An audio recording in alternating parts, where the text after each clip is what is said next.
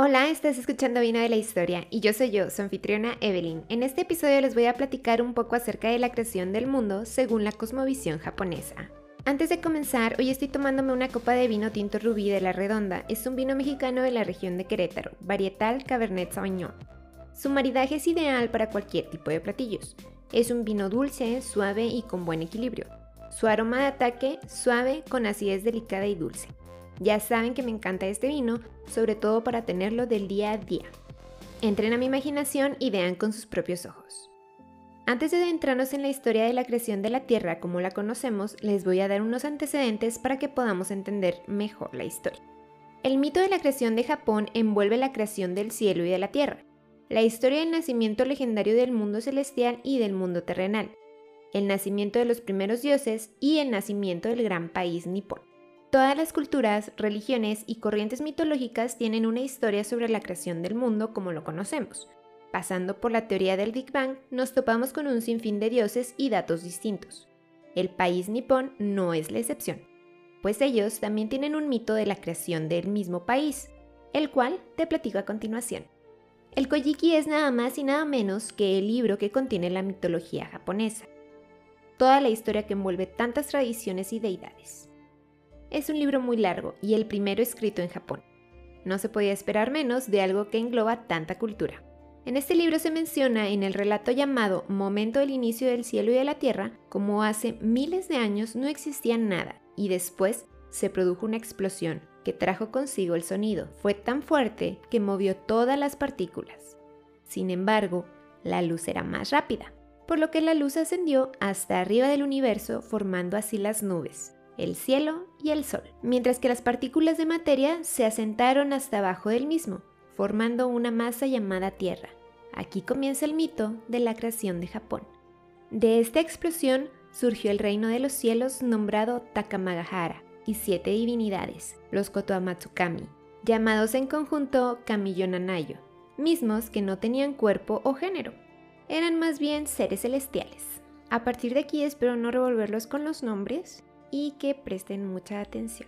Primero fueron los Amenomi Nakanushi no Kami, el principal maestro, también conocido como el dios solitario, pues fue el primero en aparecer, y de él nació la fuente del universo mismo. Después nacería Takami Musubi no Kami, el gran creador. Este le dio forma al universo y al mundo como tal.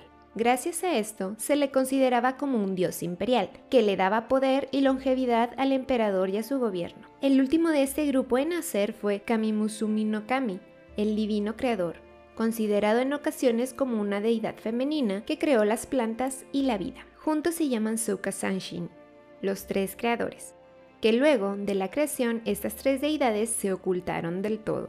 Esta acción se interpretaría después como la muerte de los tres. Después de la creación y de la muerte de estos dioses, nació el segundo grupo, conformado por Umashi Ashikabi Hikoyo no Kami, la energía, mismo Kami, que fue el primero en emerger de la tierra en forma de una caña. El segundo en nacer sería Amenotokotachi no Kami, el cielo. Este Kami no tenía forma ni atributos, se le denominaba un espacio abstracto y el último de los cinco dioses celestiales. Tiempo después de las creaciones celestiales aparecieron los Kami Yonanayo. Uno de los primeros en nacer fue Kuninotokotachi, el dios de las montañas, mismo que reside en la cima del monte Fuji. Posteriormente nacería Toyokumo Nonokami, un Kami que tomaría la forma de la primera nube, a la cual, dentro de la tradición japonesa, se le rindió culto como una deidad. Al igual que los Kotoamatsu Kami, estos Kami se ocultaron después de ayudar a crear el mundo. Después, en el segundo grupo de Kamis de la generación de los siete, presentaba ya las dualidades de los sexos, pues había deidades tanto masculinas como femeninas. Este grupo es el más importante de las siete generaciones, ya que de este emergerían todos los demás Kamis y espíritus de Japón. Además, conformarían la creación elaborada de Japón y sus islas. En total fueron cinco parejas, conformadas por Ujijiní, el barro masculino, y Sujijiní, la arena femenina. Ambos emergieron cuando aún la tierra estaba en formación, cuando ambos elementos estaban mezclados con el agua que ayudaron a dar forma a la tierra. La segunda pareja en emerger estaba conformada por Tsunugui, los cuernos masculinos, y por Ikigui, la vida femenina.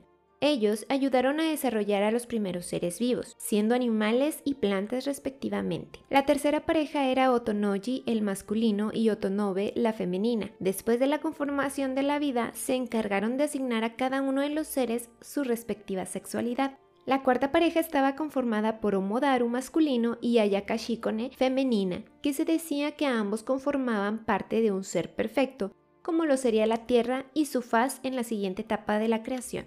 La quinta y última pareja estaba conformada por Izanami, primera mujer, e Izanagi, primer hombre. Estos fueron los padres de todos los dioses y además fueron los creadores de Japón y sus islas, ya que luego de la conformación del cielo y la tierra por los Kotoamatsu Kami, se había asignado a Izanami y a Izanagi, la pareja más joven de los Kamis, como los guiadores del destino de la tierra. Para esto, el resto de los Kamis le entregaron a la joven pareja una lanza gloriosa, adornada con piedras preciosas de toda clase, llamada Amenonubo, con la cual, desde un puente celestial llamado Amenukihashi, empezaron a mezclar un poco el agua salada del mar, creando así una masa de tierra firme en el océano. Es así como se formó la primera isla, la isla Onogoroshima, donde Izanami e Izanagi descendieron y crearon un altar con una columna llamada Yashidon. Ahí se asentaron.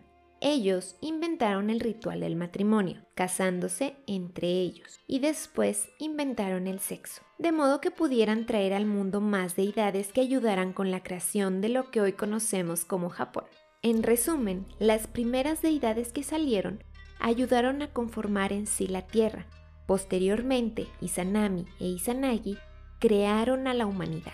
El ritual del sexo consistía en dar vueltas alrededor de una columna, construida por las deidades del reino de los cielos a modo de altar. Ella le daba la vuelta en una dirección y él lo hacía a la opuesta. Daban varias vueltas y luego, al encontrarse, ambos realizaban el coito. La primera vez que lo hicieron, al dar la vuelta en la columna y encontrarse, ella dijo, "¡Qué hombre más amable!", y luego realizaron el acto sexual.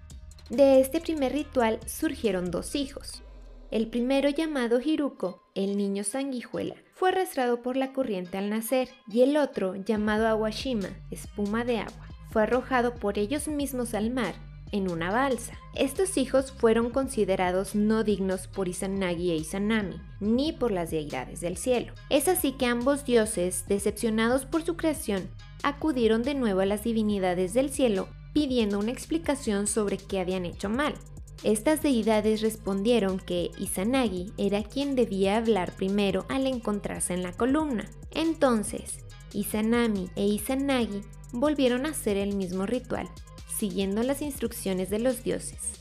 Y así, tuvieron a su primer hijo legítimo, la isla de Awaji. Continuaron así, creando todas las islas de Japón, nombrando al archipiélago Oyashima-kuni, que significa país de las ocho grandes islas. Luego, otras seis más surgieron, y así se construyó el país del sol naciente. Awaji no Honosawakeshima, actualmente la isla de Awaji, frente a la costa de la prefectura de Hyogo. Después, Iyonofutana no Shima, ciudad actual de Motoyama en la prefectura de Kochi. Después, Okinomitsugo no Shima, las actuales islas Oki, frente a la costa de la moderna prefectura de Shimane, siguiendo con Tsukushi no Shima, el antiguo nombre de toda la isla de Kyushu. Posteriormente nació Ikinoshima, isla actual de Iki, frente a la costa de la prefectura de Nagasaki, seguido del nacimiento de Tsunoshima, la actual isla de Tsu, parte de la prefectura de Nagasaki. Se encuentra entre Kyushu y la península de Corea. A continuación nació Sadonoshima, isla actual de Sado frente a la costa de la prefectura de Niigata. Y finalmente, Oyamato Toyoaki Tsushima. Se cree que esta es toda la isla principal de Japón, Honshu, incluidos los territorios aún no conquistados en el momento de la recopilación de los mitos. Es así que una vez que todas las islas que componen el archipiélago japonés fueron creadas, Izanagi e Izanami concibieron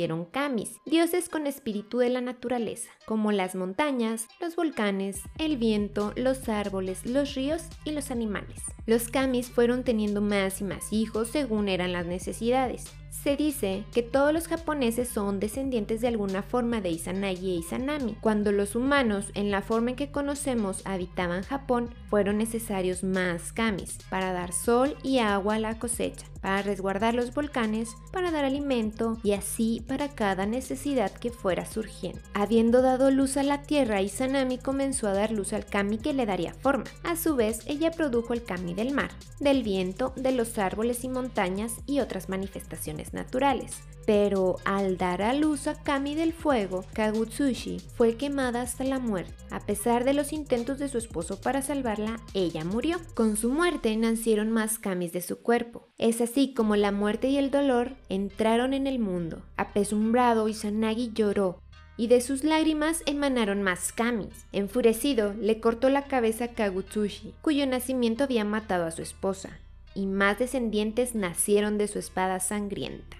Después de llorar por Izanami, Izanagi se decidió a traerla de regreso. Partió hacia Yomi, la tierra de los muertos. Finalmente, después de un largo y peligroso viaje, Izanagi llegó a una gran mansión custodiada en el frente por demonios temibles. Entrando por la puerta trasera, Izanagi encontró a su esposa y hubo una reunión muy feliz. Izanagi le suplicó a Izanami que volviera al mundo con él, pero ella respondió tristemente que no era posible, ya que había tomado comida mientras estaba en Yomi. Sin embargo, ante las súplicas de Izanagi, aceptó ir a preguntarle al kami residente si podía regresar a tierra con él. Antes de irse, Izanami le pidió a su esposo que prometiera no entrar directamente enfrente de la mansión. Él estuvo de acuerdo, pero después de que durante todo un día ella no regresaba, él no pudo esperar más y entró a la mansión para buscarla, usando un diente de su peine como una llave. Mientras caminaba dentro de la mansión, a la débil luz de su linterna, Izanagi se horrorizó al encontrarse con el cuerpo de su esposa, ahora un cadáver putrefacto, al que todavía estaban atados una serie de kami del trueno recién nacidos. Con repugnancia y terror, Izanagi se dio la vuelta para huir, perseguido por el cadáver despreciado de su esposa, los kamis del trueno junto con muchos guerreros y la bruja de la casa de los muertos. Así fue creada la muerte, de la mano de Izanami, la esposa abandonada de Izanagi.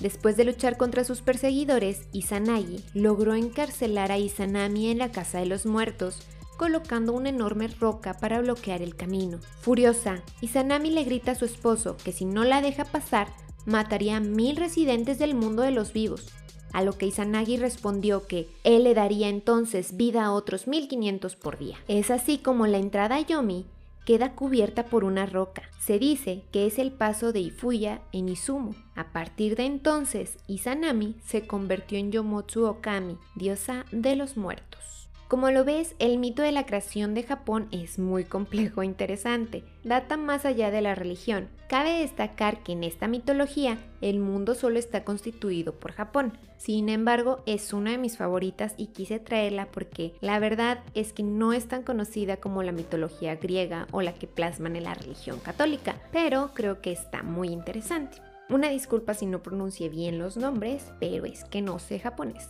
Pero bueno, por lo pronto yo me despido. Espero esta historia les haya gustado y se hayan quedado con ganas de más. Recuerden que me encuentran en Instagram como Evelyn Estefanía. Espero les haya parecido interesante y volvernos a ver en un episodio más. Yo soy yo, Evelyn de la Mancha, de Vino. Y que los vientos con furia empujen sus pasos hacia la gloria final.